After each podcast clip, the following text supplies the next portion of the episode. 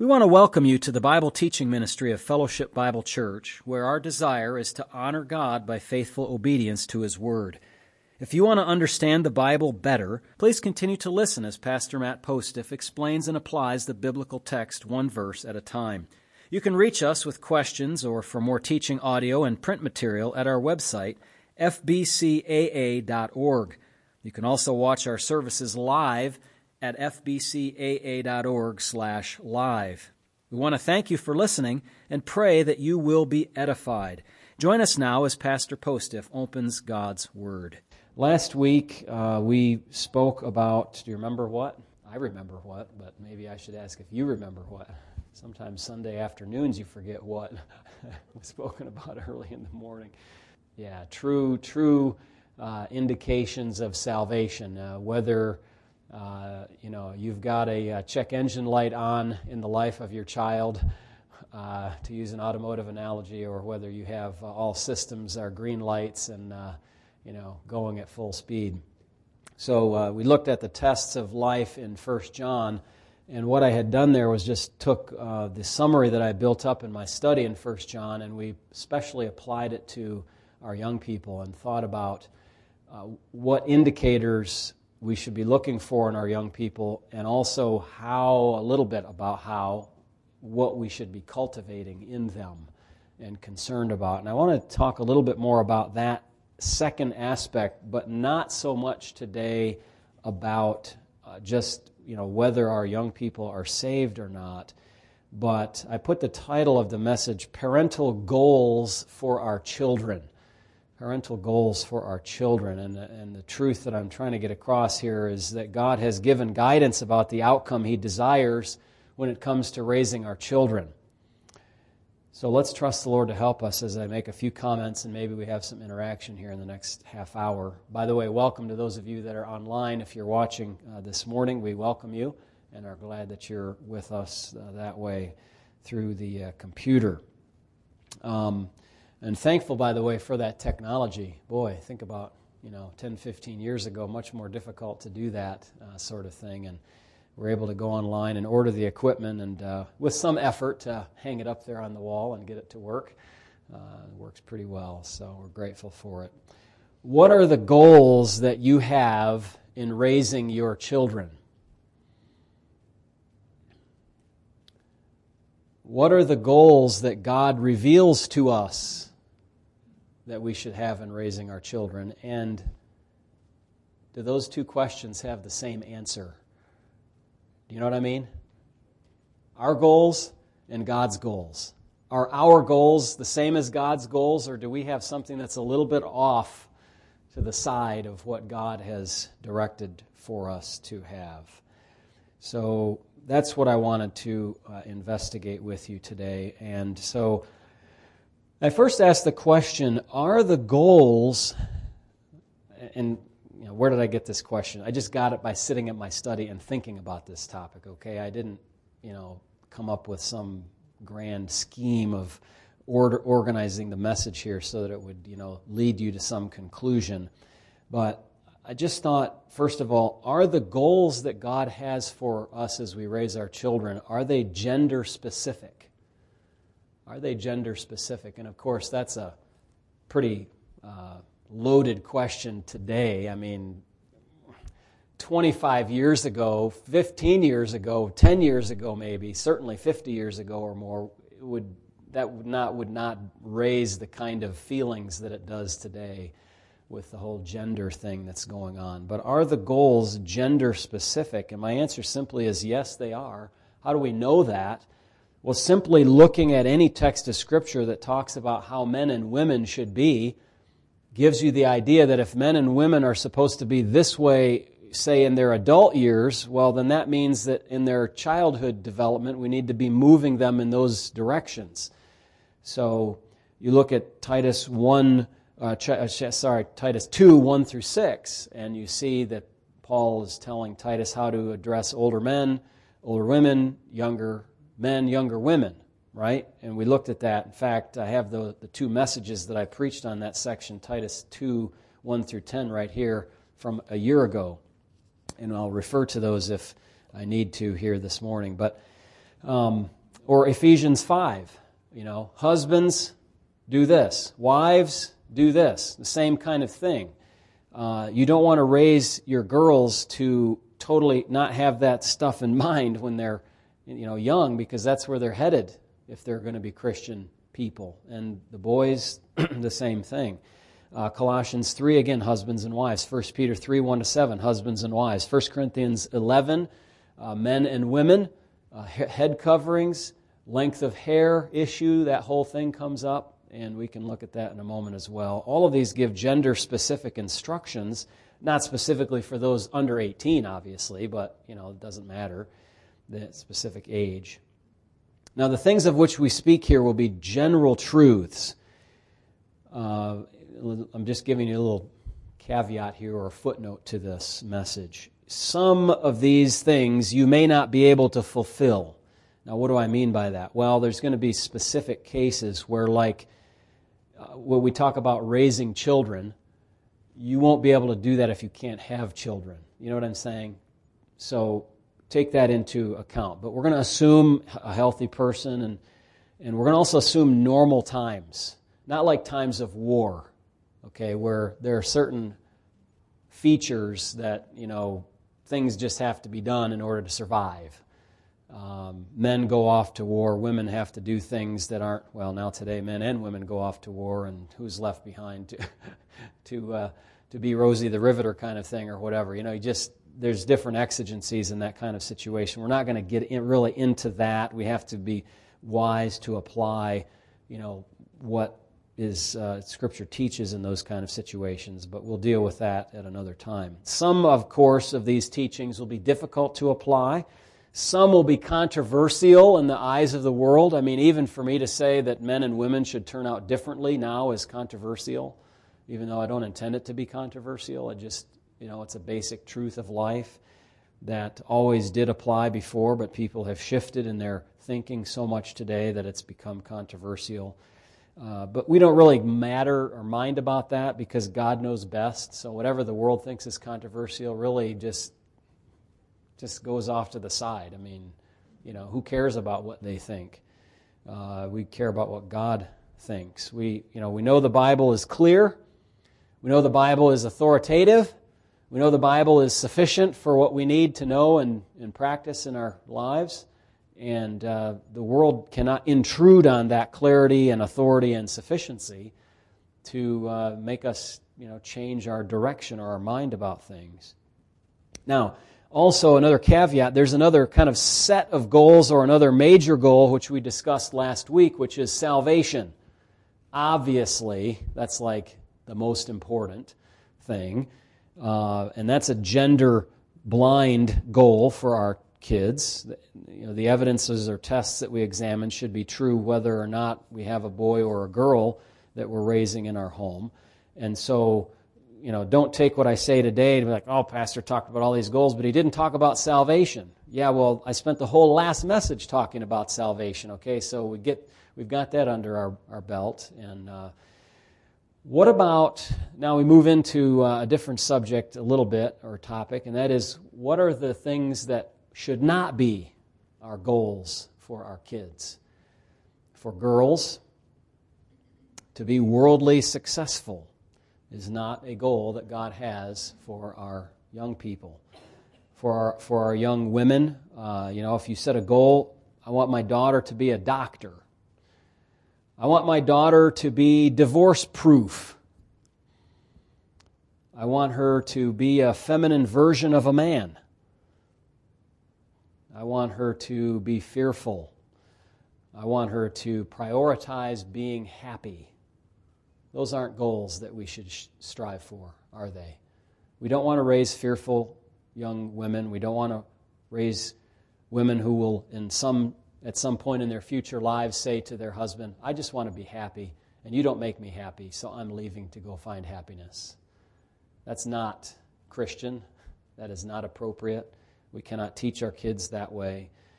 Uh, we should not allow them to go down the path or the route of the world and become like a man, our young ladies, um, and so on. So, those are not goals that God sets out for us to have for our girls or our young women. What about boys?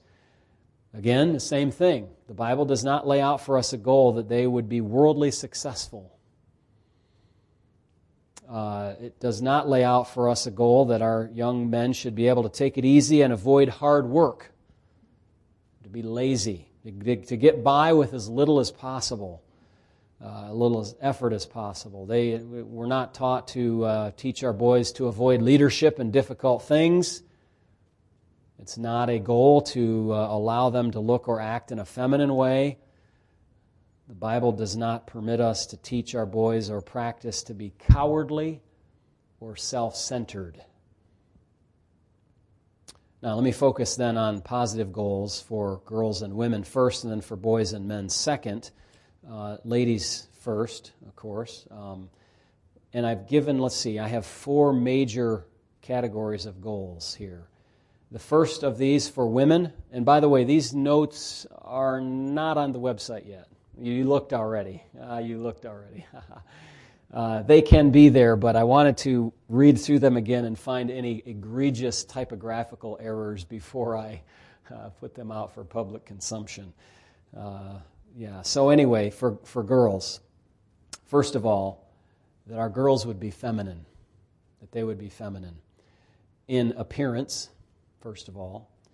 Um, in 1 Corinthians chapter 11, uh, in fact, why don't we turn there? We have to use our Bibles in this here Bible church. Uh, 1 Corinthians chapter 11. And I have to remember, although I may be familiar with these passages, that I want to make sure that you are as well. In 1 Corinthians 11, verse number 6, it, it and I'm not trying to get into all the details of this passage and the cultural aspects of it, but it does tell us something about a difference between men and women and about the appearance of femininity. For verse 6 says, If a woman is not covered, it's talking about covered while being while praying, let her also be shorn. But if it's shameful for a woman to be shorn, in other words, to have very short hair or to be shaved, have her head shaved, let her be covered. So he's appealing to this notion of shame and personal appearance that a woman has, that she should be covered in prayer because of how she is as a woman. Verses 14 and 15 also add this Does not even nature itself teach you that if a man has long hair, it is a dishonor to him? But if a woman has long hair, it is a glory to her, for her hair is given to her for a covering. I'm not sure that you need a divine revelation to figure that out, but there's just something in nature and how God has designed nature to be. And I'm not, I'm not talking about like animal nature here, okay? Like you say, well, the, the lion, the male lion has a large mane. That's an op- opposite of what this is saying. This is not that kind of nature. This is like natural. Um, the, in, the inbuilt nature of humanity that God has put in. And Paul is exposing that. And if you don't know this, well, now you do because it's in divine revelation. If a woman has long hair, it is a glory to her. And if she and if a, a man does, then it's a dishonor to him. Um, I'm, I'm, how can I say?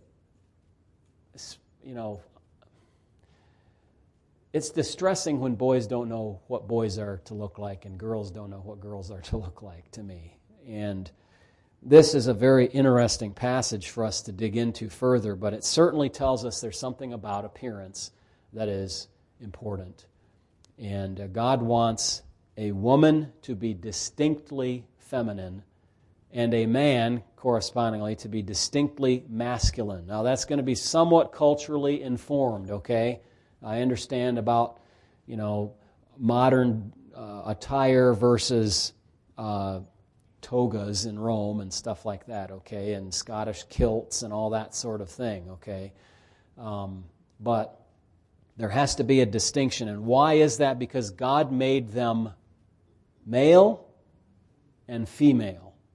And He intends for there to be a distinction, which is a glorious distinction because God made it that way. And He doesn't want that to be mixed. Whenever there's a mixture there, there is a, a matter of sin involved, often in connection with sexual sin. Yes, today we have that all over the place, everywhere, in the media and everything. Now, that gets us to the matter of attire. So, to be feminine in appearance, to be feminine in attire. Uh, Deuteronomy 22:5, and you say, well, we're dispensationalists here. Yes, we are, but there's a principle here, which I've alluded to already. In uh, 22 5, it says, A woman shall not wear anything that pertains to a man, nor shall a man put on a woman's garment, for all who do so are an abomination to the Lord your God.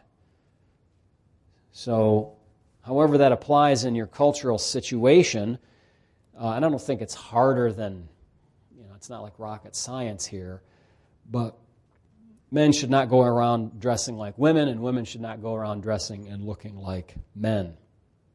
And of course, today the you know we're that's been a problem for years and years. Transvestism, it's called, cross dressing or dressing as the opposite.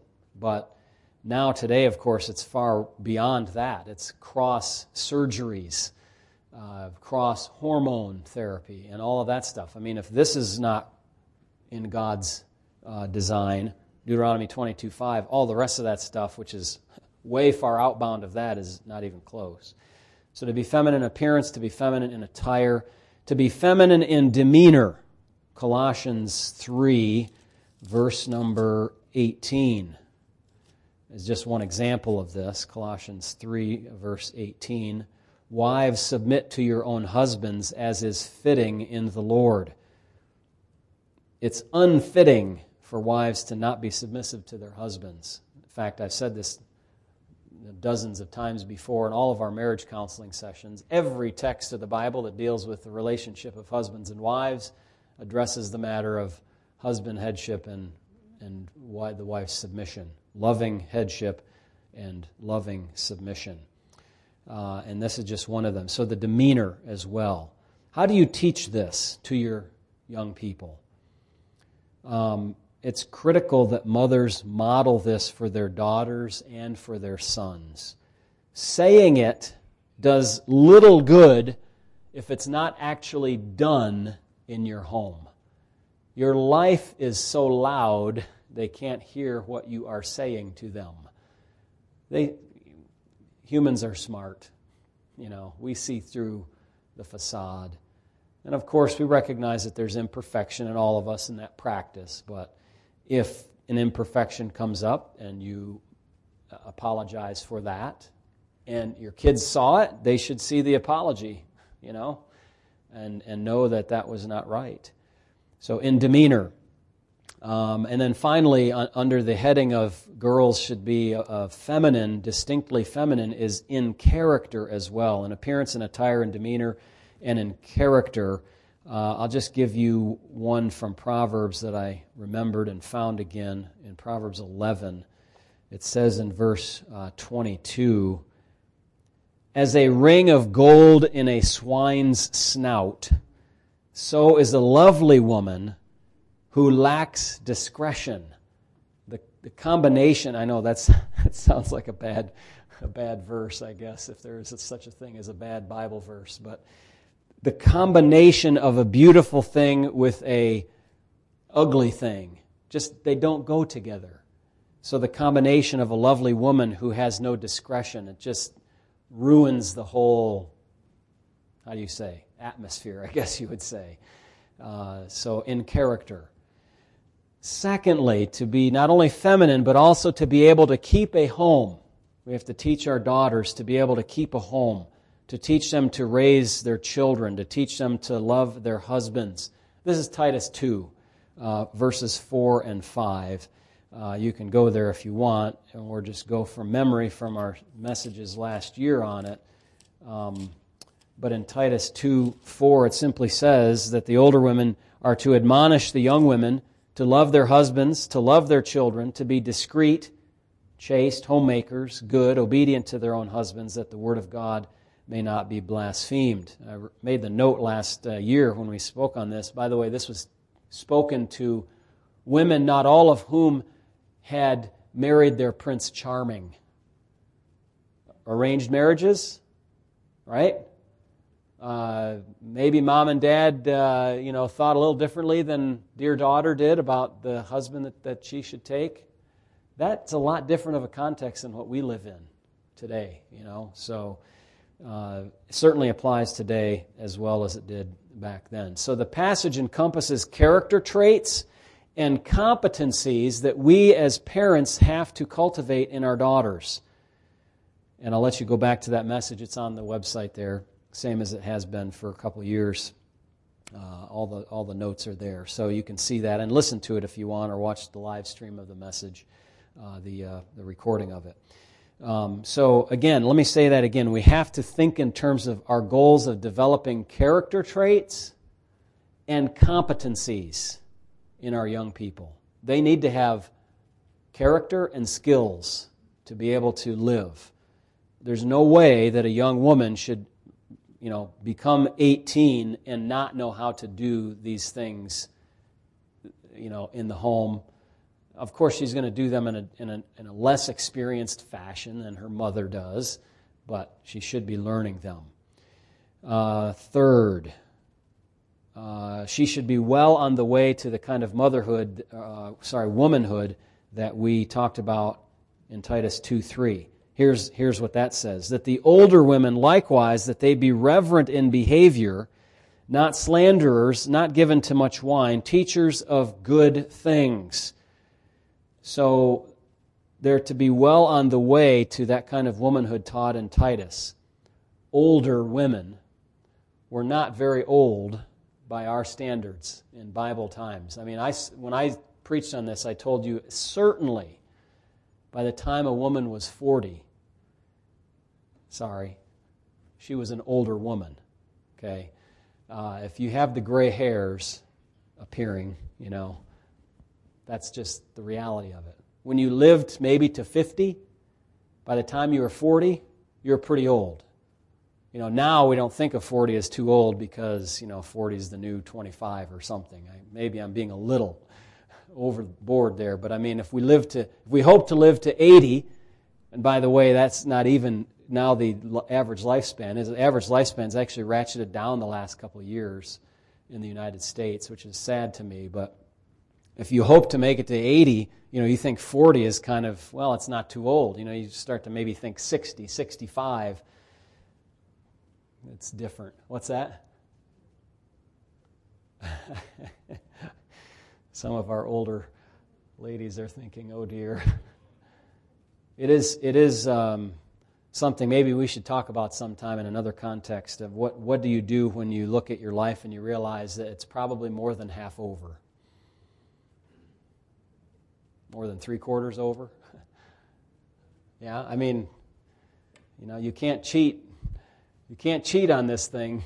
It's appointed unto men once to die, and then the judgment. And so that does bring some sobriety to the matter, doesn't it? Um, one of the features of being this kind of a grown woman is to be able to teach children and minister in the home, and, and of course, minister in the church as well. So you want your daughters to achieve certain skills to be able to do that. Now, I haven't said anything in all of this, have I, about education?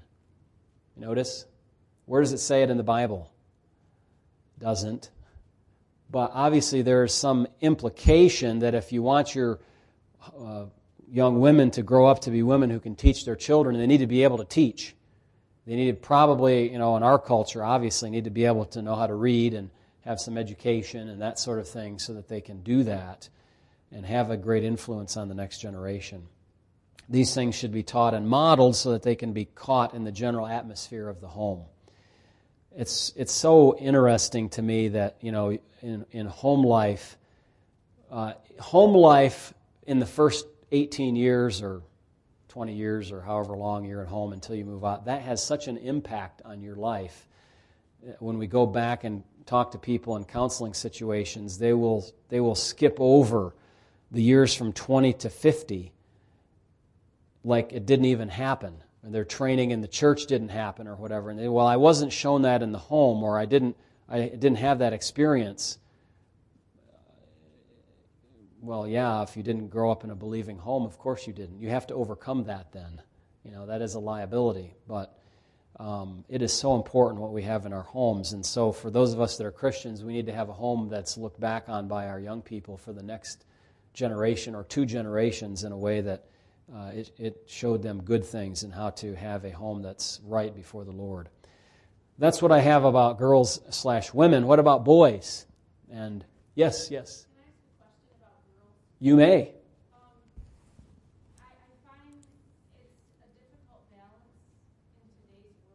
Uh huh. with a girl because, like when my mother was growing up, girls got out of high school or college and got married. Yes. So for her, uh, an education beyond high school was not as important because that was the expectation that she would be married and working in her home. Mm hmm. Today, that doesn't happen like it used to. I mean, I was one of those when that got married later in life. Um, and it's a difficult balance to try to find what you need to help your daughter to achieve.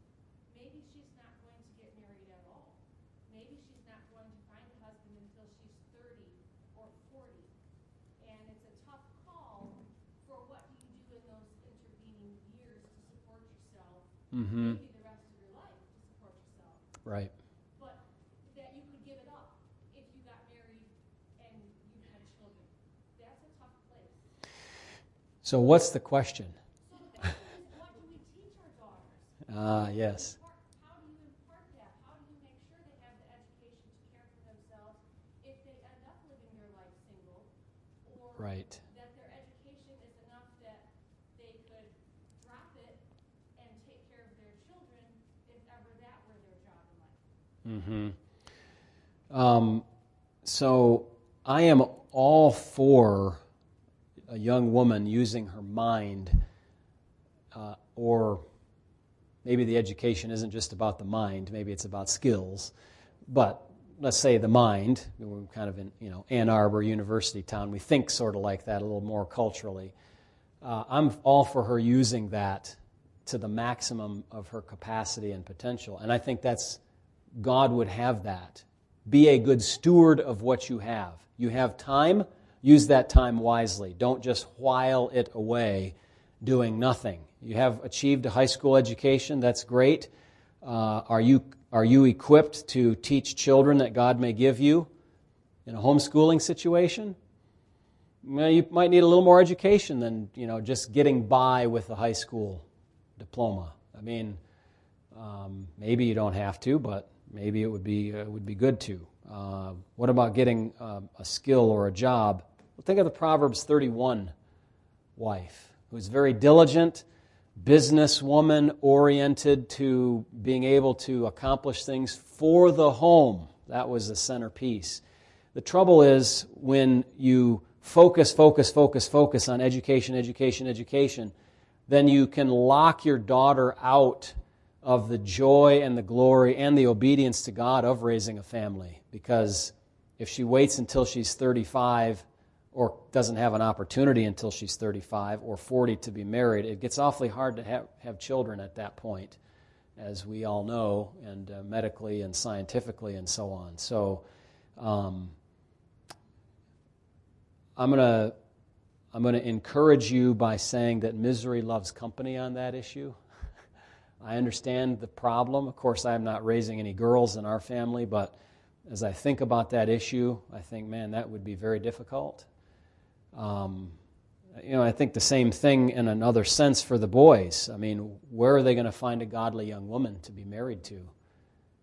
Because so many want to be worldly, worldly successful, and highly educated, and they want to be a, a, a man with long hair, a man that wears a skirt. And a godly young man does not want to wear, does, does not want to marry a, a person who is like himself, trying to be a man. He wants to marry a woman, a real feminine woman. So um, the balance is as God has given, I think, Christy, as God has given opportunity, she should take, the young woman should take advantage of all those opportunities that she can. Um, with this key thing in mind that this is like, this may be intermediary for me. I may go and get an education, I may start teaching in a, in a school, and then, you know, Mr. Wonderful comes along, and I'm going to have to set that aside because I have more important priorities under God to do that. So if she's willing to hold on to that loosely fine. But if she's going to be like a bulldog and say, I've got to do this, and that's going to mean I'm going to you know, put my kids in, in daycare and I'm not going to actually raise them and care for them and all that stuff, I have a problem with that. That's not appropriate under God, in my view. Uh, remember the caveats I said at the beginning, okay, on that. So, um, yeah, I'll think more about that maybe, and uh, I won't guarantee that I'll bring a message on that next week, but I'll think more about that. For boys and men uh, that we're trying to raise into young men, uh, we want them to be just like we want young women to be feminine, we want young men to be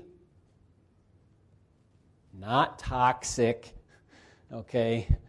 Get it out of your mind. All right? Masculinity is not toxic.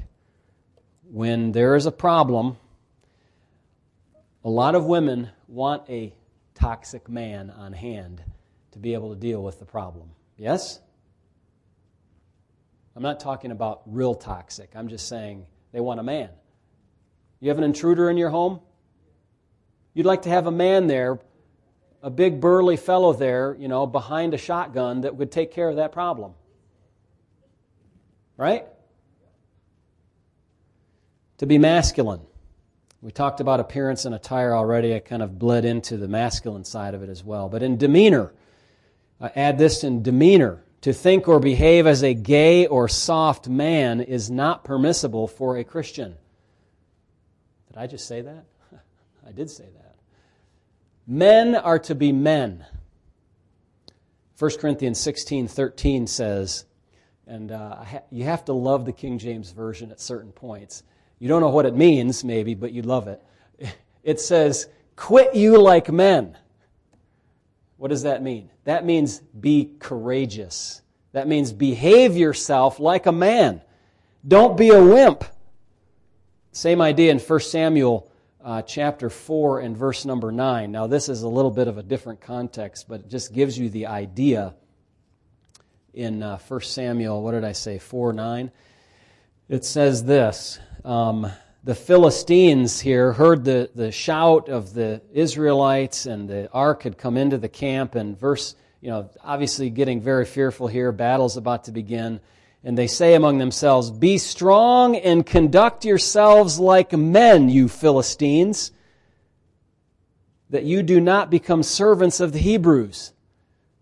Okay? So that also, I think, in the King James uses that word quit, which obviously is much older English than what we have. It's really like acquit yourself or conduct yourself like men. There is a distinction here, of course, between being a jerk and being a man. Okay? We're not talking about the Bible says, you know, conduct quit yourself like a jerk. No, it's not saying that, okay? It's not at all. That that might be more the toxic side of it, but it's completely inappropriate for men to be jerks. It's also unholy for a woman to act like a man. Women are to act like women. And this is why, personally, I have a problem with sending women into war situations. Uh, it's, not, it's not nice. It's not pleasant. It's not becoming of their refined character as a woman. Um, you know, it's the men that go get their teeth dirty and uh, lose their teeth and all that sort of thing. Uh, it's those men who go and shoot things up and destroy things and all of that. Women should not have to see that um, sort of thing. Uh, you know, again, I don't have problem in times of war with women being nurses and helping men to recover from their injuries and all that sort of thing and whatever. Uh, men also are to be, secondly, not only masculine, but also to be self controlled and sober and of sound mind.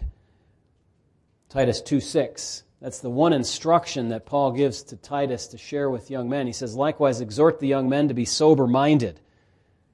You know, not to be wild and crazy. Uh, it's not just sober from alcohol, but it's, the, it's a kind of attitude that a young man has. Settle down and be realistic. Don't be pie in the sky and, and uh, you know, wanting to spend all your money on your toys and that sort of thing. Like, get real here, kid. You know, you're going to have to support a wife and children, have a home, uh, you know, certain level of responsibility. I was just thinking about this sad, sad, sad situation this week in the school there in Texas, and I wondered, you know, that young man who had these firearms and all of this stuff, was he even responsible enough to like have a home and pay his bills? So, why is he deemed responsible enough to have this kind of deadly weapon at his disposal and be able to walk around town and shoot the place up? He doesn't he, he, he, he can't even he can't even figure to put a budget together. He doesn't have responsibility. Our young men need to be responsible, sober, self controlled, temperate. They also need to be able to extract from uh, this world, using hard work, a living, despite the curse. Genesis 3 17 to 19. Remember um, uh, the curse on the serpent, the curse on the woman in childbirth, and the curse on the man. And, you know, you're going to go back to the dust of the ground. But in the meanwhile, you've got to, you know, raise up for yourself food out of this cursed ground with thistles and thorns and and all of that, and it's going to be in the sweat of your brow that you're going to do this. This implies that he, in, in our context, is going to need to develop a set of skills and as well as character to be able to stick to hard work and extract that living from the environment around him. Our boys need to learn an attitude of work, any work, digging ditches, you know, cleaning out sewers, or anything else, mowing lawns and that sort of thing. They need to learn the attitude of work and also the skills. Now, this is not exclusive from young women. They also need to learn not to be lazy as well, to be diligent in their work. Uh, whatever the aptitudes and interests are of the young man, you know, they may not be college bound, but they better be skillful in some things or apply their minds to the kinds of things that are demanded by employers in the current kind of setting in which we are. Why do I have to go to school? Well, if you don't go to school, you can't get the kind of jobs that are available in a high tech, high knowledge based you know, world. Now, notice I've, I've mentioned education a little bit, and we talked about it with Christie's question, but this is a sub point of a larger point. It's not the point, which is what society preaches today, yes? I mean, that's like the Holy Grail is education. Um, if there is such a thing as a Holy Grail, it's certainly not education. Why do they do that? Well, see through why they do that. Education is a business, it is a big business that has trillions of dollars attached to it. And it's an industry. Now, it may be a business that we need to use sometimes with our holding our noses, but it's too much about money and retention of influence and indoctrination instead of the inculcation of skills and morality and knowledge. What does the uh, inscription say on Angell Hall? You remember? From the Northwest Ordinance, 1787, maybe. Uh, religion, I think it is religion morality, and knowledge, being necessary to the something like prosperity of a free people. Institutions of higher learning are to be established. Now, they left the religion a long time ago, the morality a long time ago, and the knowledge, highly questionable. You look at that. I wrote on that years ago on my blog. You can find that somewhere. But uh, that's what used to be the ideal, not today. So, uh, to be very careful about this whole industry. This whole, it's, it's a cottage industry, it's a machine. And now the government's taken over the loan side of it, so you're tied in with that. And the education lobby in the Department of Ed has all this control, and the money just keeps flowing, and the grants and the loans and all that to keep these professors paid, and not even professors. They make up such a small portion of the university faculty now what portion of the university faculty is actually professors actively teaching students? Any idea? Somebody says 20%. It may be. But there are, there are gobs. This was years ago, I, I, I knew this. Gobs of people on, in Ann Arbor, hidden away in administrative buildings that you've never seen or heard of that are doing work for the university. They, they are 15 layers removed from students. And when you pay tuition, you're paying for their, their salary. It's a difficult thing to swallow. Fourthly, for young men, to be able to lead, to be able to lead a home at least, if not some other larger endeavors or outside of the home endeavors. They need to understand money and how to use it wisely and how to save it and how to invest it. Obviously, this, I think, also applies to women. You know, it's not appropriate for us to proudly be able to, you know, say to ourselves or others, I know nothing about that, as if it's a badge of honor. Someday, when the husband gets sick or dies, you're going to have to manage the finances. Likewise, if your wife dies, you're going to probably have to be able to maneuver in the kitchen. So you probably should cross train a little bit. Um, you need some skills so you won't be taken in by a fraudster or make foolish decisions. Similarly, if you're a man and, and reject that participation around work in the home, what kind of a servant are you? You know, and maybe someday you're going to be left eating hot dogs and peanut butter all the time. Uh, I have nothing against hot dogs and peanut butter, by the way. They're very fine, but as a diet three meals a day for weeks on end, I don't think so. Um, so don't be too proud to say, I, I, I don't do that, you know. Have a service orientation. But anyway, these are the kinds of things we want to be inculcating. So one of my messages here is you've got to example that. You've got to model that. You've got to have your kids involved in just doing that sort of stuff side by side with you uh, in, in learning how to live life. You have no goals, you'll probably hit them You'll produce something in your children, but it won't be as well formed and high quality as it could be. So, and uh, what if you don't have children? What if your children are grown? Well, you're not done parenting yet. Never are you not a parent if you had children. So you can continue to, to cultivate those things in your young people. And also, if you have grandchildren, guess what? They need to learn from grandma and grandpa. Man, it's so important. I remember the role that my grandparents played in my life. Uh, now all of them gone. But they had an outsized role for the amount of time that I spent with them because of the great wisdom that they were able to impart in that short amount of time. Some of you that have the gray hairs, you have that wisdom. You better be sharing it because there'll come a time when there's no more time to share the wisdom from God. Let's pray. Heavenly Father, I pray that you would help us as we think about this matter. And if we haven't given some formula for how to do it, at least we've spent some time meditating on your word and how it connects to our responsibilities as parents. Lord, I admit, and I know all of these folks here would as well, that there are things that we haven't done well, as well as we should. We've goofed We've made major mistakes. We have not paid attention like we should. And I pray that you would cleanse us of that sin and forgive us and help us to do better moving forward. And We thank you in Jesus' name. Amen.